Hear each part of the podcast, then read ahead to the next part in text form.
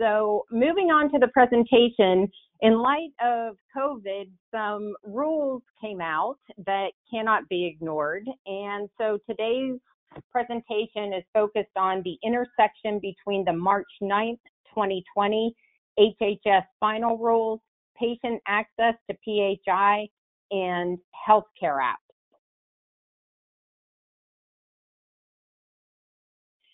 So this information is not meant to constitute legal advice. Consult an attorney for advice on a specific situation. Also, in light of the dynamic and fluid nature of waivers and laws and postponements that are constantly being published on a daily basis by a variety of governmental agencies, I advise that you go to a particular agency's website for updates on a daily basis.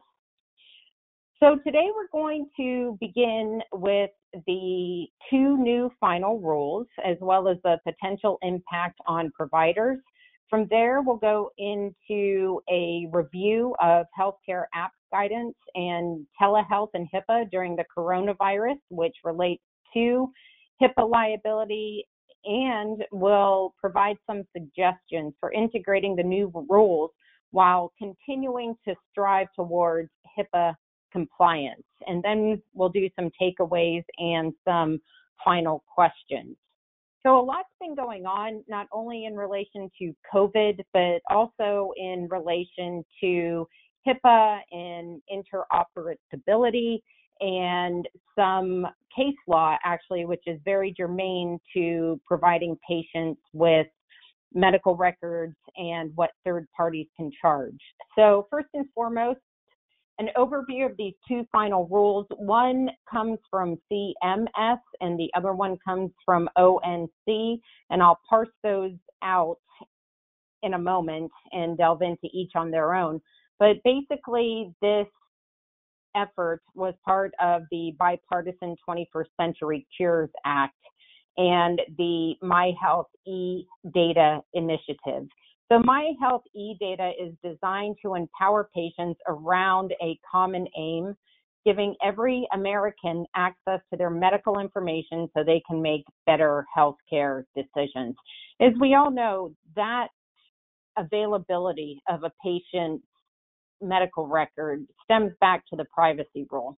And it is uh, a bit of a refresher. Privacy rule was passed or published in the Federal Register in December 2000.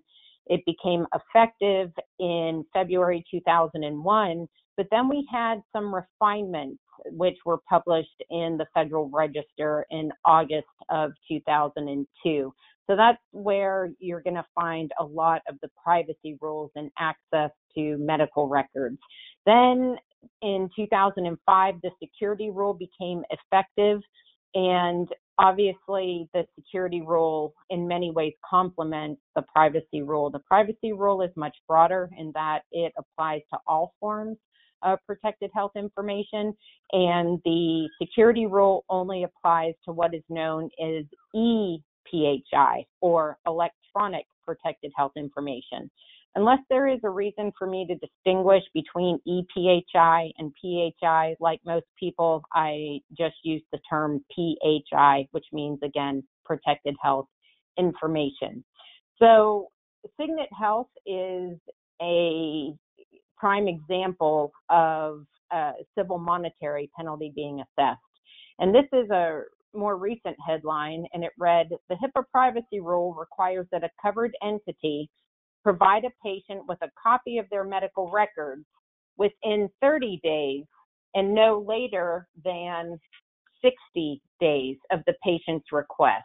Now, what's important here is not only the fine of 1.3 million, but also you need to look at state law and see what the state law requirements are in Texas, for example, our time frame is much shorter than 30 days. And just the no later than 60 days, I always say an average of 45 because typically a covered entity will request an extension of time. Sometimes they have to go through their third party, other times.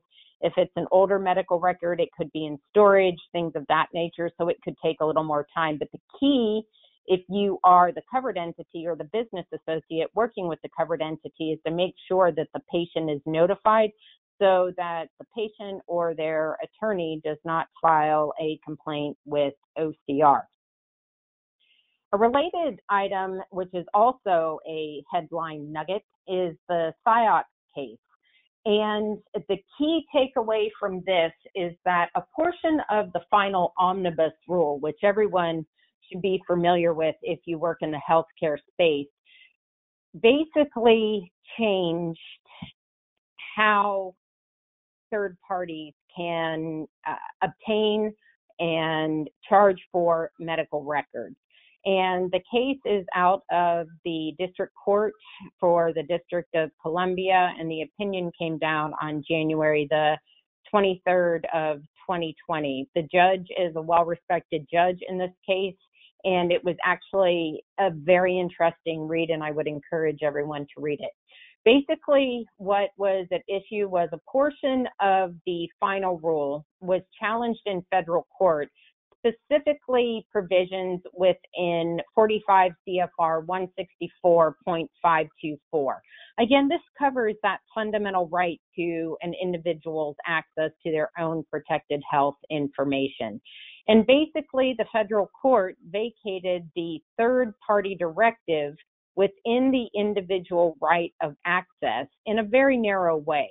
They said, insofar as it expands the High Tech Act third party directive be on request for a copy of an electronic health record with respect to protected health information of an individual in an electronic format.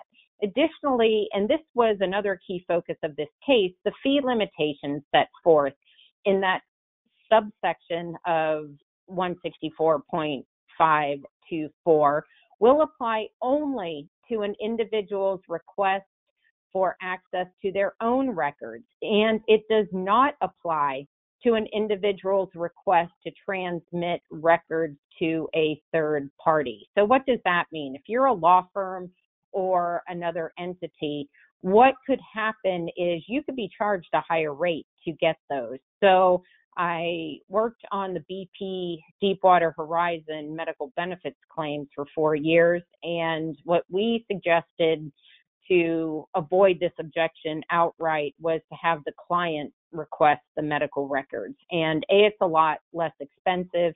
B, they're typically provided more quickly. The right of individuals to access their own records and the fee limitations that apply when exercising this right are undisturbed and remain in effect.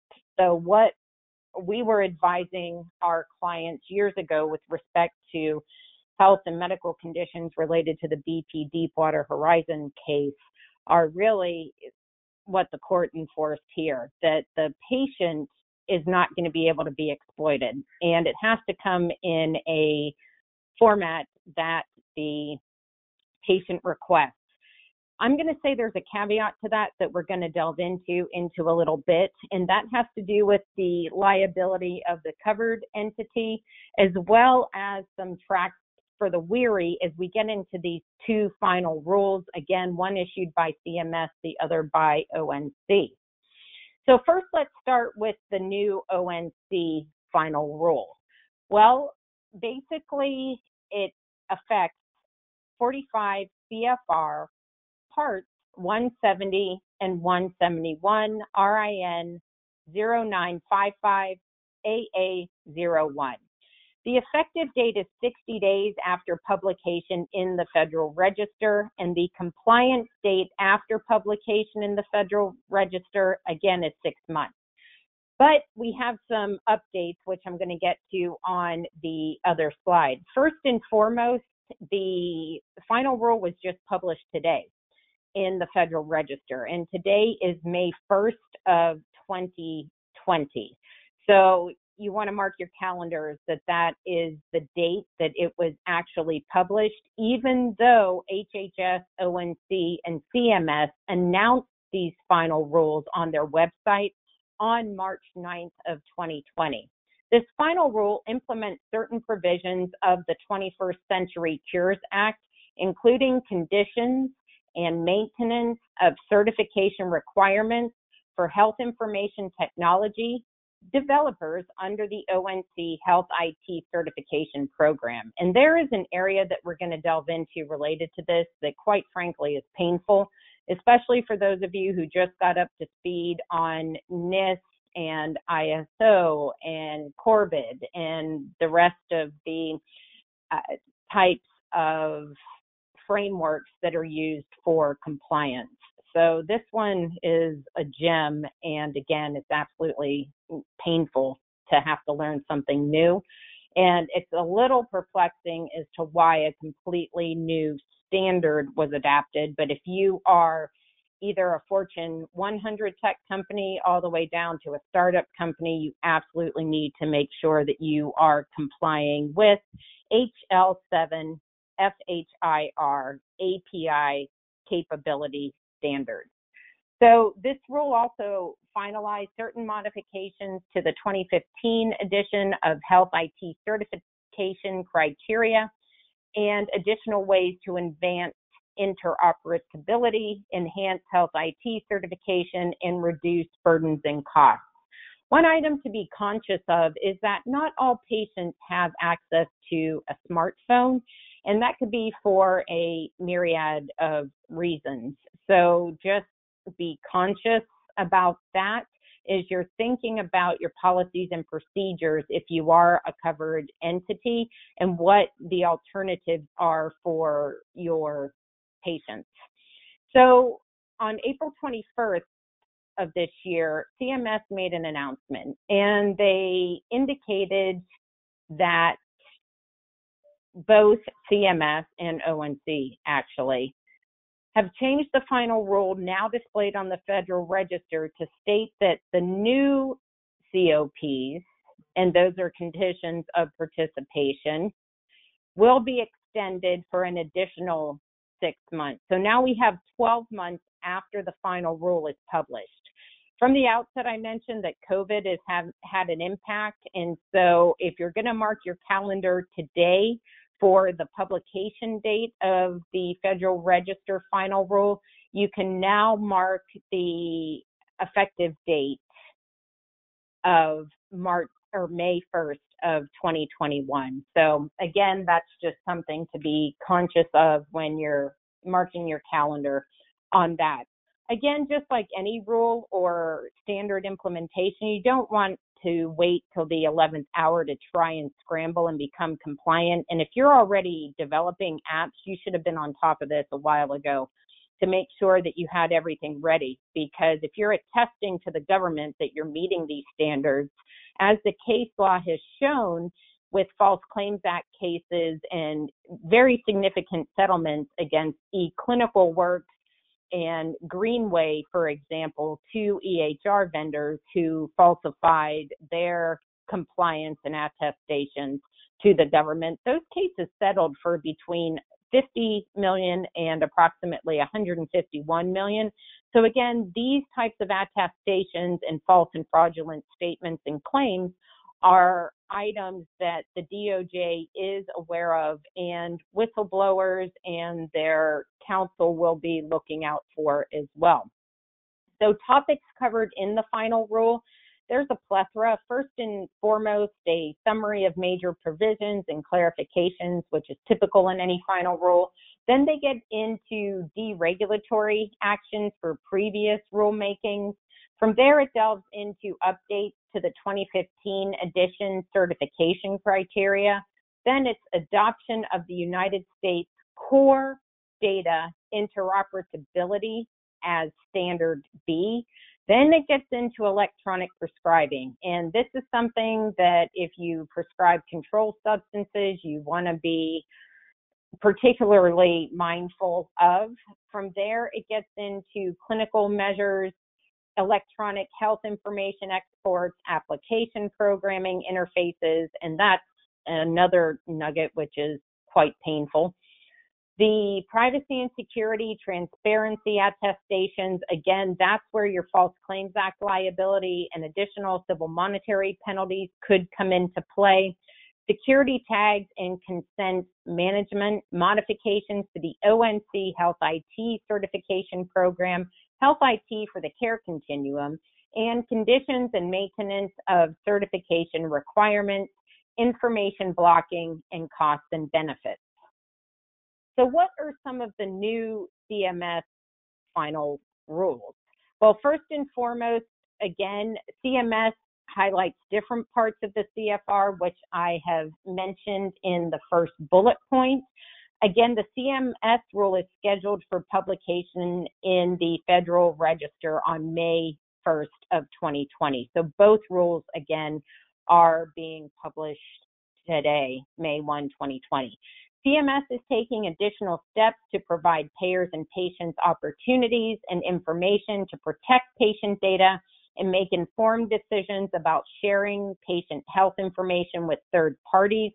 Another sidebar there is that you need to look and see what your state's privacy rules are doing. For New York, for example, the Privacy Shield in California, the CCPA is one to hone in on. And if you do anything internationally, you want to look not only at what I call the macro countries laws, but you also want to look, for example, in Canada, you would have to look at the individual provinces' laws as to how they handle protected health information and interact with entities from the United States.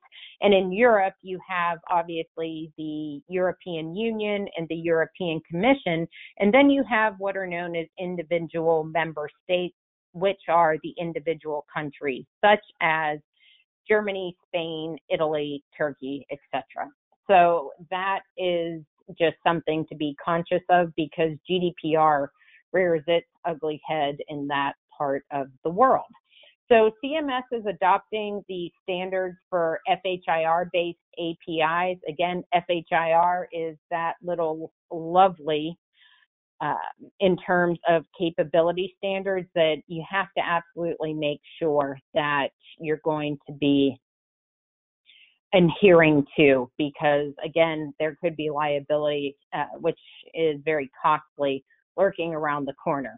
These requirements support the privacy and security of patient information and this rule finalizes new policies that help liberate health information and move the healthcare system toward greater interoperability. The interoperability and patient access final rule, these new policies include the following.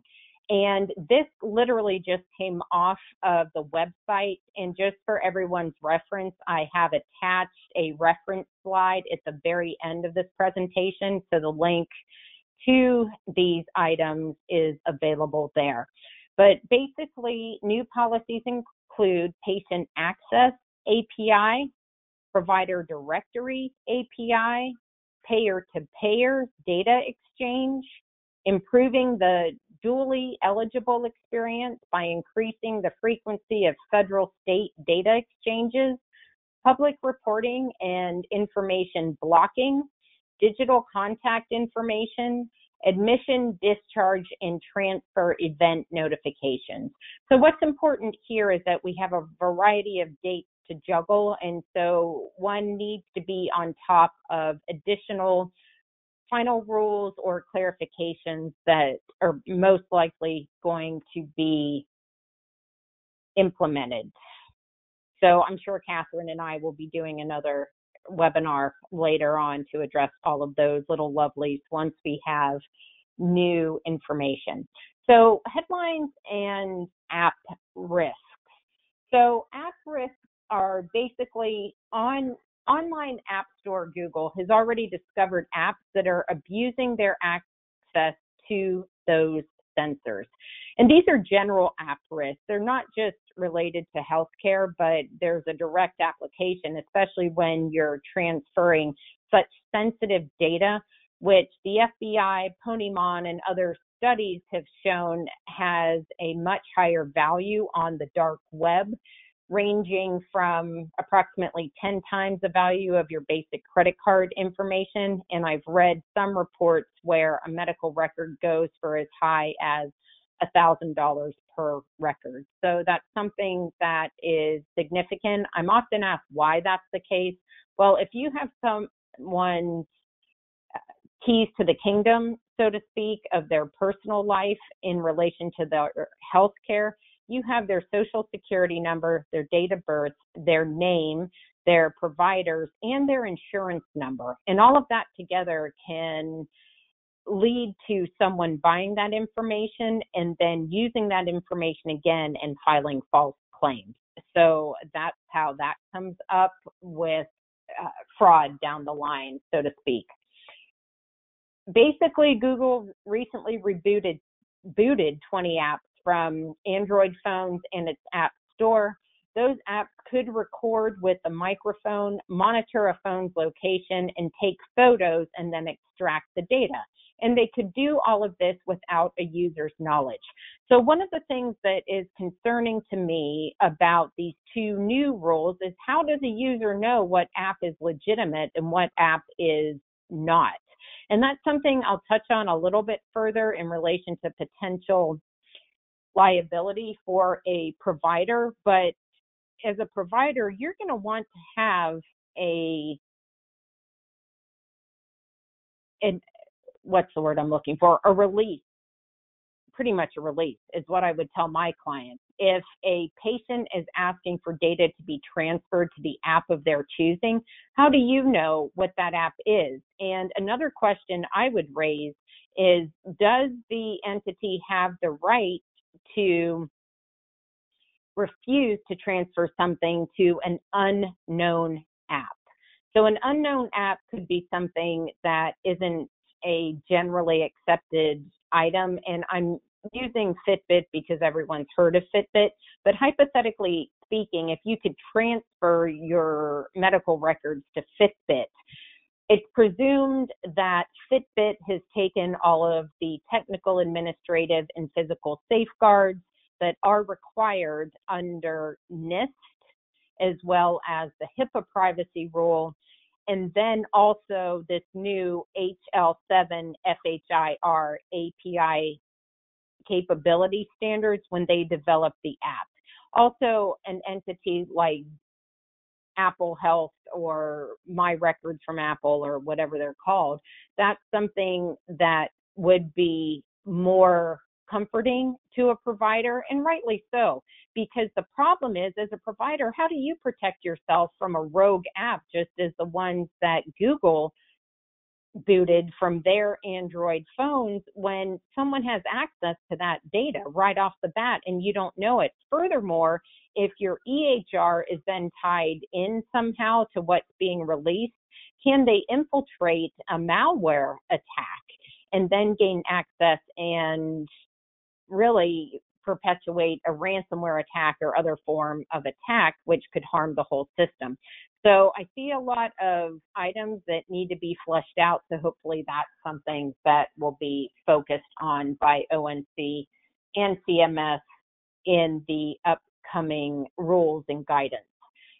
So apps some other general items, the chief worry isn't about thieves getting their hands on lost or stolen devices. That's because most of us a, have encrypted phones, B, have at least a secure passcode, and C, many of us have two factor identification. By the way, you don't just want to use a biometric such as a thumbprint because law enforcement can require that you open your phone if that is your only mode. Also, in legal proceedings, that's something that can be required. Your password, on the other hand, cannot without your knowledge, the developers of your app, your wireless provider, and your handset manufacturer can sell this information to other firms like advertisers, insurers, or even places that you're applying for a job. And again, that's frightening because if your health information's out there, people can exploit that both financially and then potentially, depending on what's in your medical record, use that against you. And if you think about some very sensitive topics such as STDs or uh, rape, where that would be in a person's medical record, or if someone went through a uh, mental health crisis, that's something that should not be known. Also, even not related to mental health or something as sensitive as a rape, just think if Steve Jobs' cancer had been leaked before Apple was ready to make that announcement. The stock would have gone haywire. And that's something, too, that can have broader implications than just uh, an individual. So, HIPAA sales and marketing, this goes hand in hand with these new rules as well as some of the app items. So, first and foremost, we want to start with the sale of PHI. The HIPAA privacy rule gives individuals important controls over whether and how their protected information is used and disclosed for marketing purposes. So, again, that's something consumers need to be conscious of. Are you giving up your rights whenever you download an app? And that's something you need to read the terms and conditions if you can find them. Most state laws require that terms and conditions as well as what your personal information is being used for. That's required. And CCPA as well as GDPR give certain subsets of individuals the ability to opt out of those laws. And there are certain transactions, though, that can't be opted out of, and that's something that you need to be very aware of, too. But with limited exceptions, the rule requires an individual's written authorization before a use or disclosure of his or her protected health information can be made for marketing. So marketing is different than the sale of PHI, but both of these are absolutely material. And as was shown in the False Claims Act case involving Warner Chilcott, as well as physicians giving access to patients' protected health information, which the patient did not give their written authorization and understand completely what they were authorizing, basically that landed several people in the criminal realm of HIPAA violations and into the sale of PHI. Ultimately, Warner Chilcott, the pharmaceutical company, benefited financially, and it was found that the physicians benefited financially from the kickbacks that they were receiving either in cash or in kind from the pharmaceutical company in order to access that information. So, HIPAA and marketing. The privacy rule defines marketing as a communication about a product or service that encourages recipients of the communication to purchase or use the product or service Generally, if the communication is marketing, then the communication can occur only if the covered entity first obtains an individual's authorization. This definition of marketing has certain exceptions.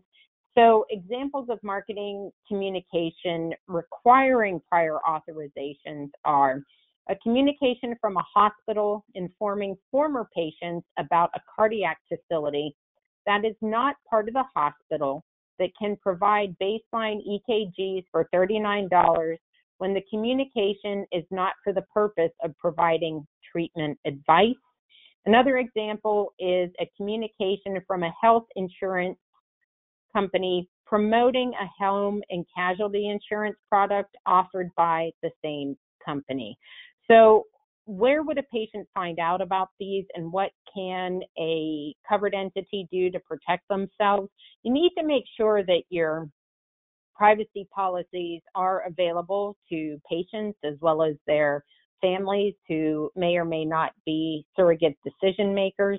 But you need to outline what is permissible marketing, what is impermissible marketing, and then to take it a step further. If you are into the realm of impermissible marketing, and by that I mean you're required to get that prior authorization, or you're into the sale of PHI, that's something that needs to be on the HIPAA authorization form, and patients need to be given the option to opt out of having their information used in that manner. It needs to be in bold. It can't be in fine print at the back of the document, uh, almost like a contract of adhesion.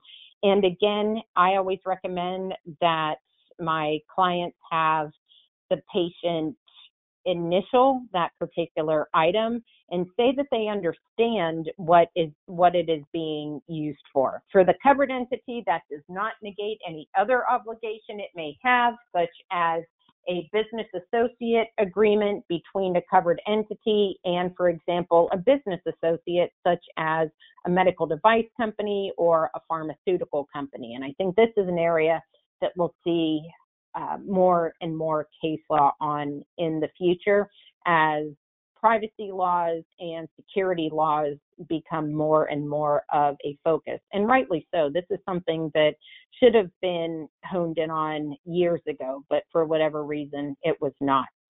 The individual must authorize the marketing practicing communications before they can occur. Simply put, a covered entity may not sell protected health information to a business associate or any other third party for that party's own purposes. Moreover, covered entities may not sell lists of patients or enrollees to third parties without obtaining authorization from each person on the list. A great example of this was the University of Rochester, where a nurse practitioner downloaded a patient list and took the list to her new employer both the nurse and the University of Rochester were fined because they did not have adequate access policies. They had inadequate safeguards in place from a technical standpoint, and the training was inadequate. So both sides of the equation got dinged on that in the form of fines.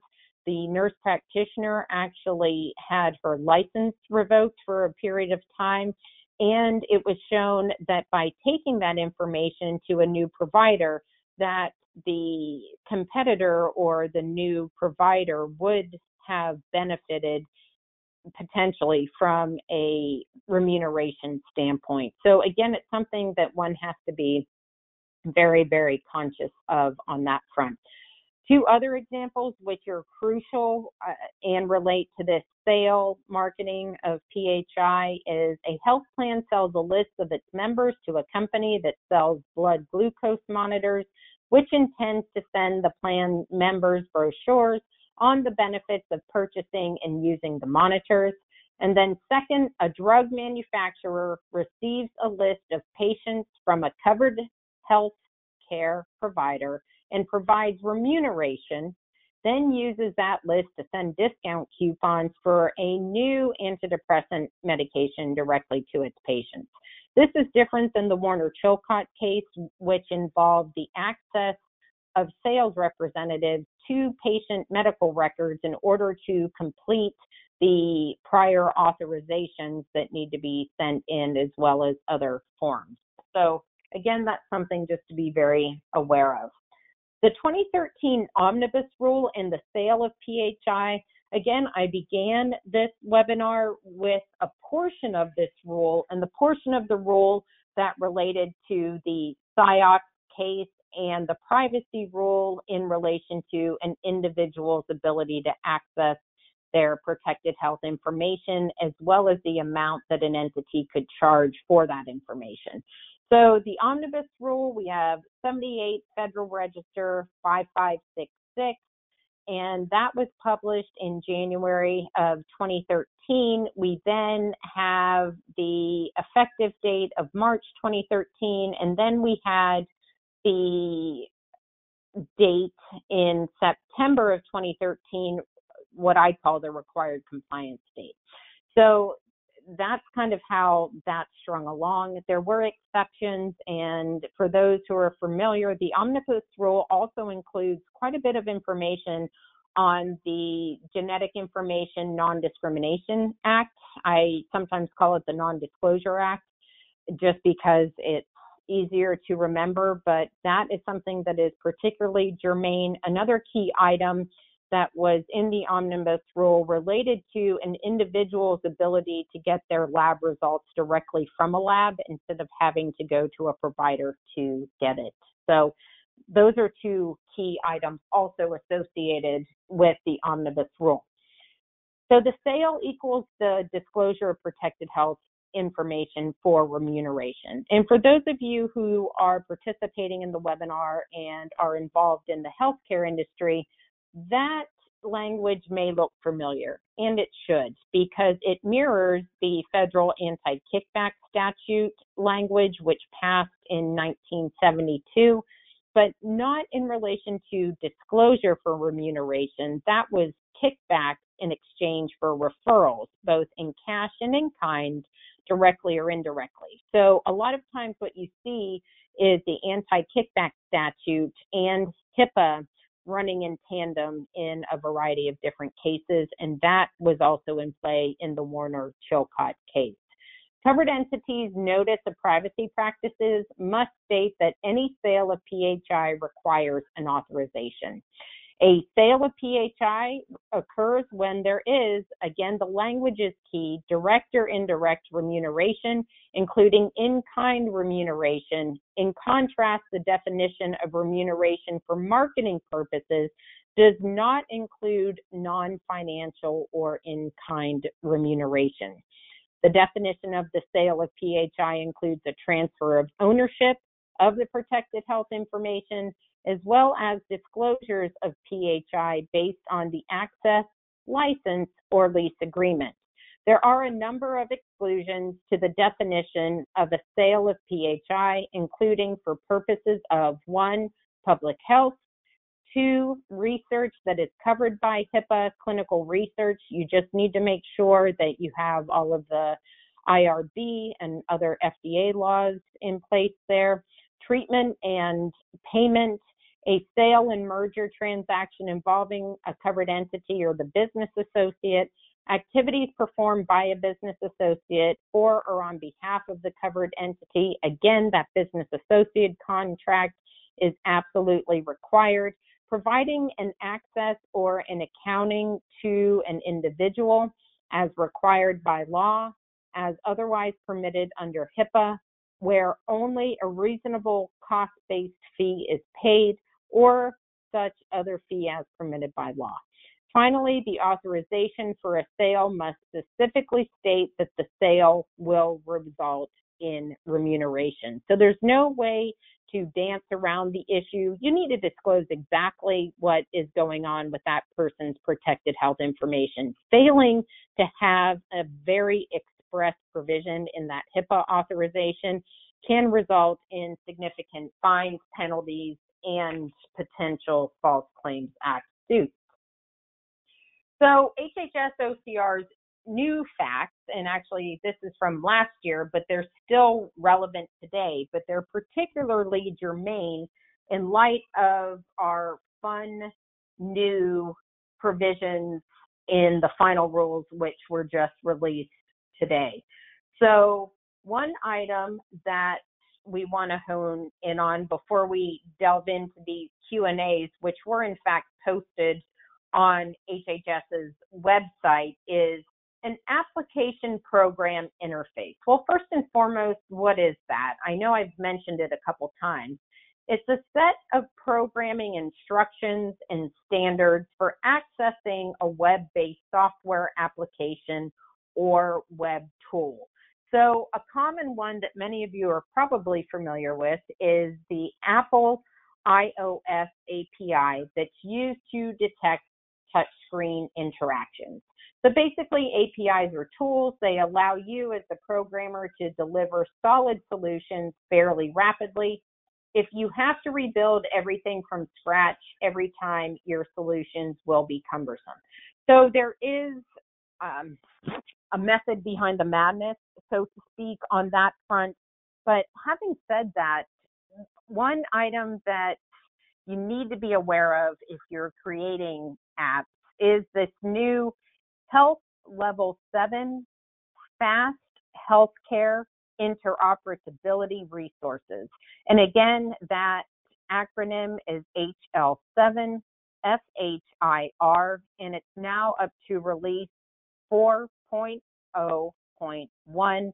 And beginning on January 1st of 2021, Medicare Advantage, Medicaid, CHIP, and plans on the federal exchanges will be required to support this standard that allows a patient to access claims and various information related to his or her medical encounter.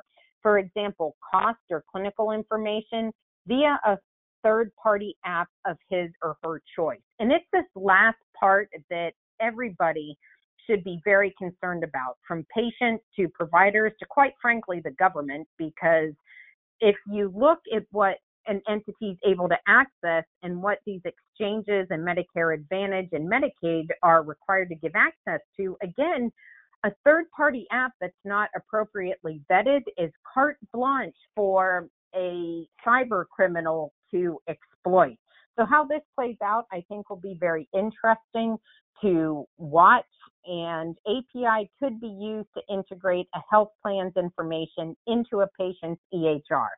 This nugget in these three items that I just mentioned, basically that API has to be secure and it needs to specify how software components should interact.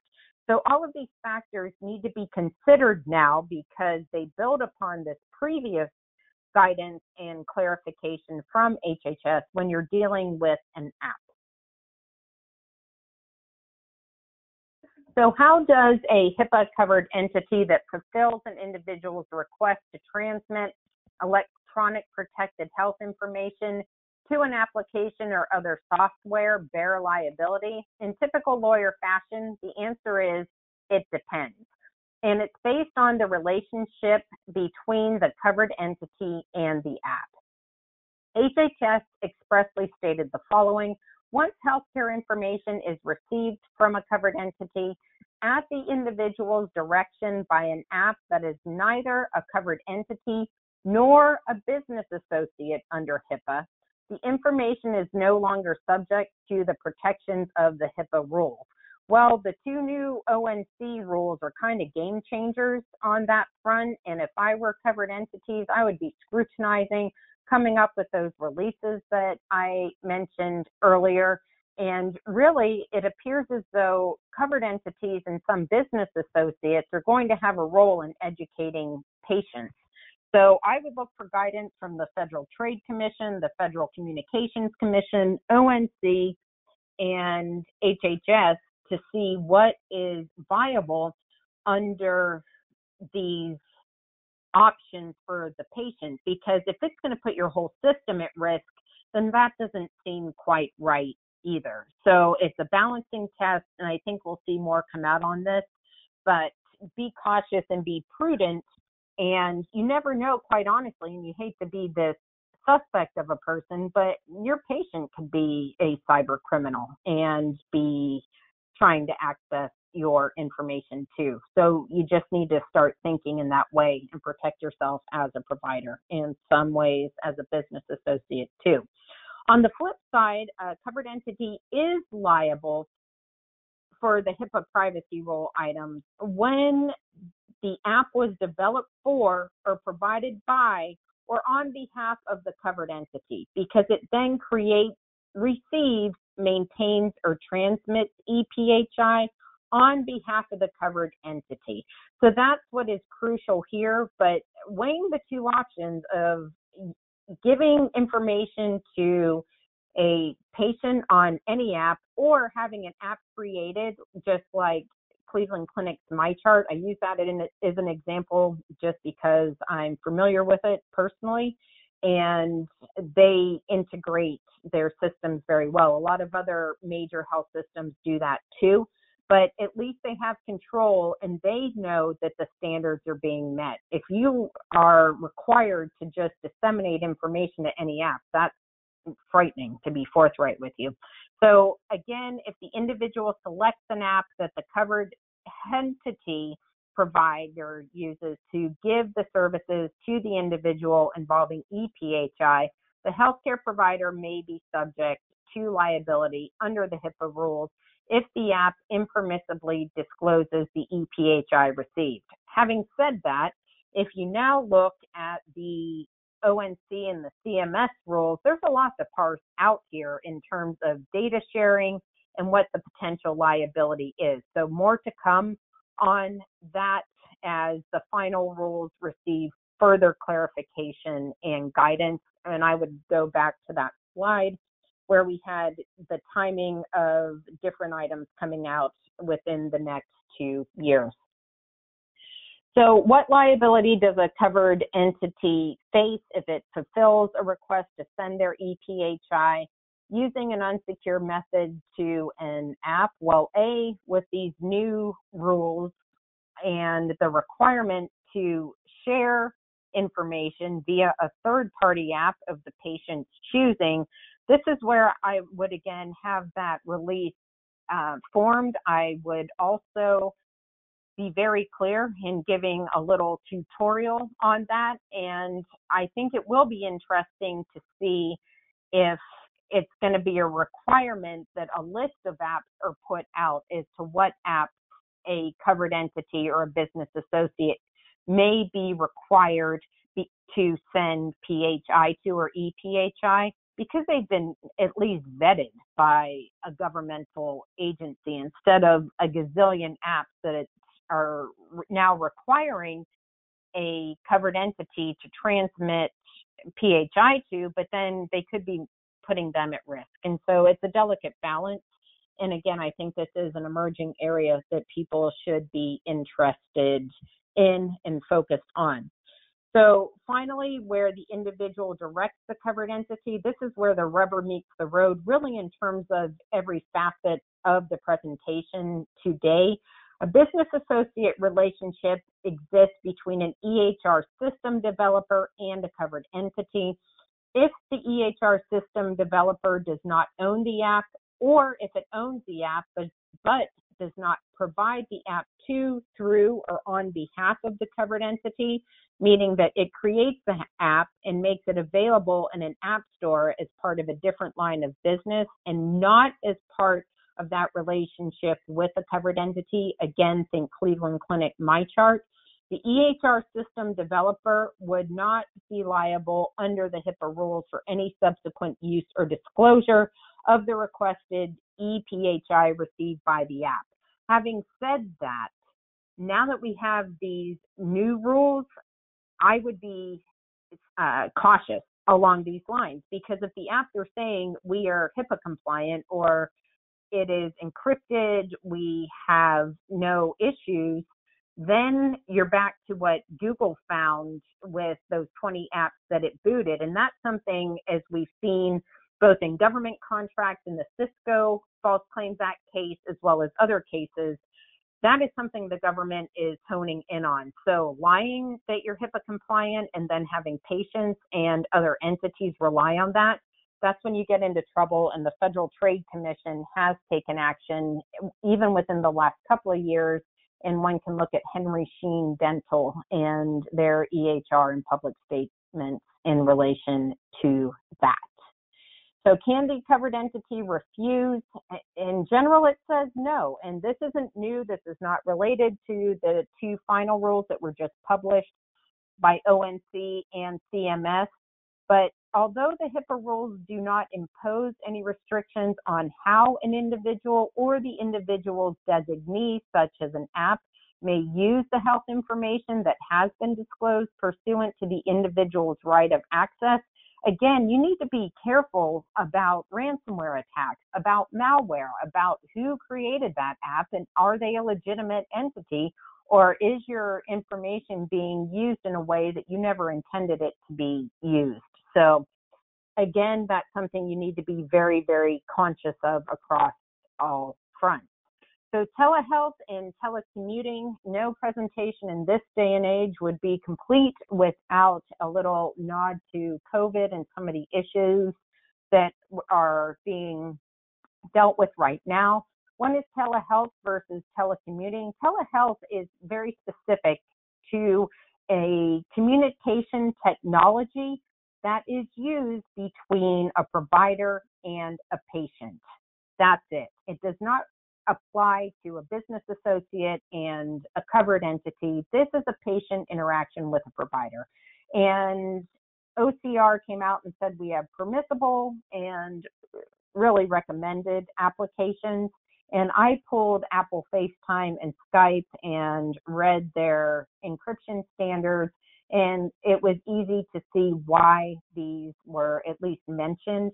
I always recommend that providers notify patients that these third party apps are potentially introducing privacy risks and providers should enable all available encryption and privacy modes when using such applications.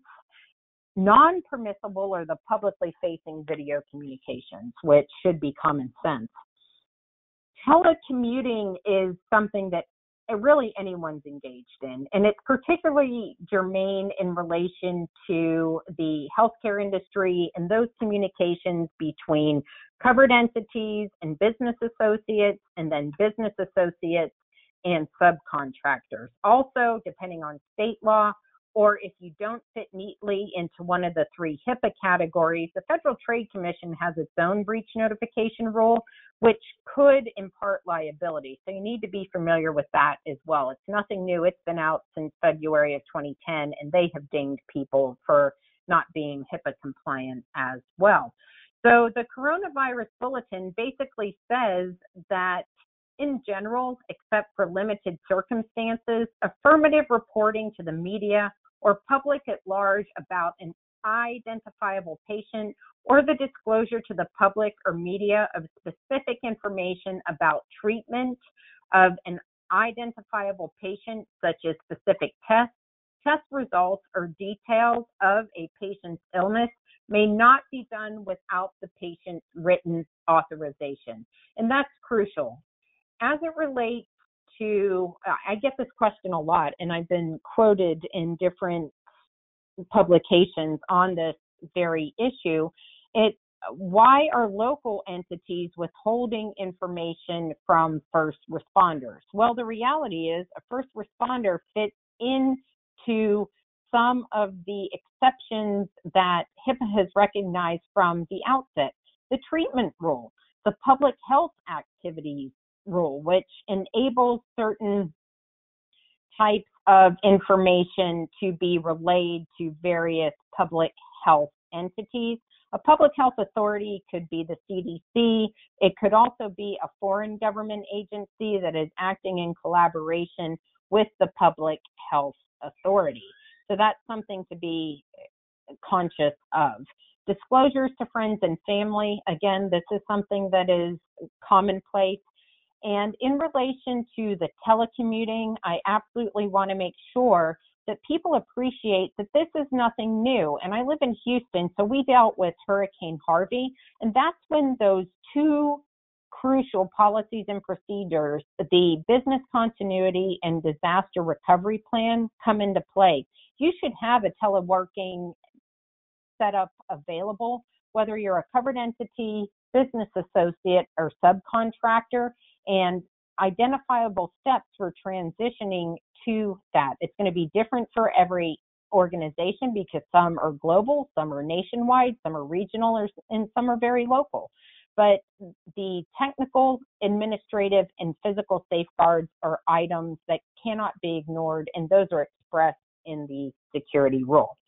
So, in terms of compliance, you want to adopt a timeline that identifies the requirements and the applicable dates integrate the respective aspects into the requisite HIPAA risk analysis, become educated on this fun new standard HL7 FHIR API compatibility standards, appreciate how HIPAA applies to the coronavirus in a variety of ways, including how the coronavirus impacted the effective date of these two new rules from CMS and ONC, and be conscious that telecommuting is very different than telehealth. So, with that, I thank you for your time and attention today, and I will take any questions that you may have.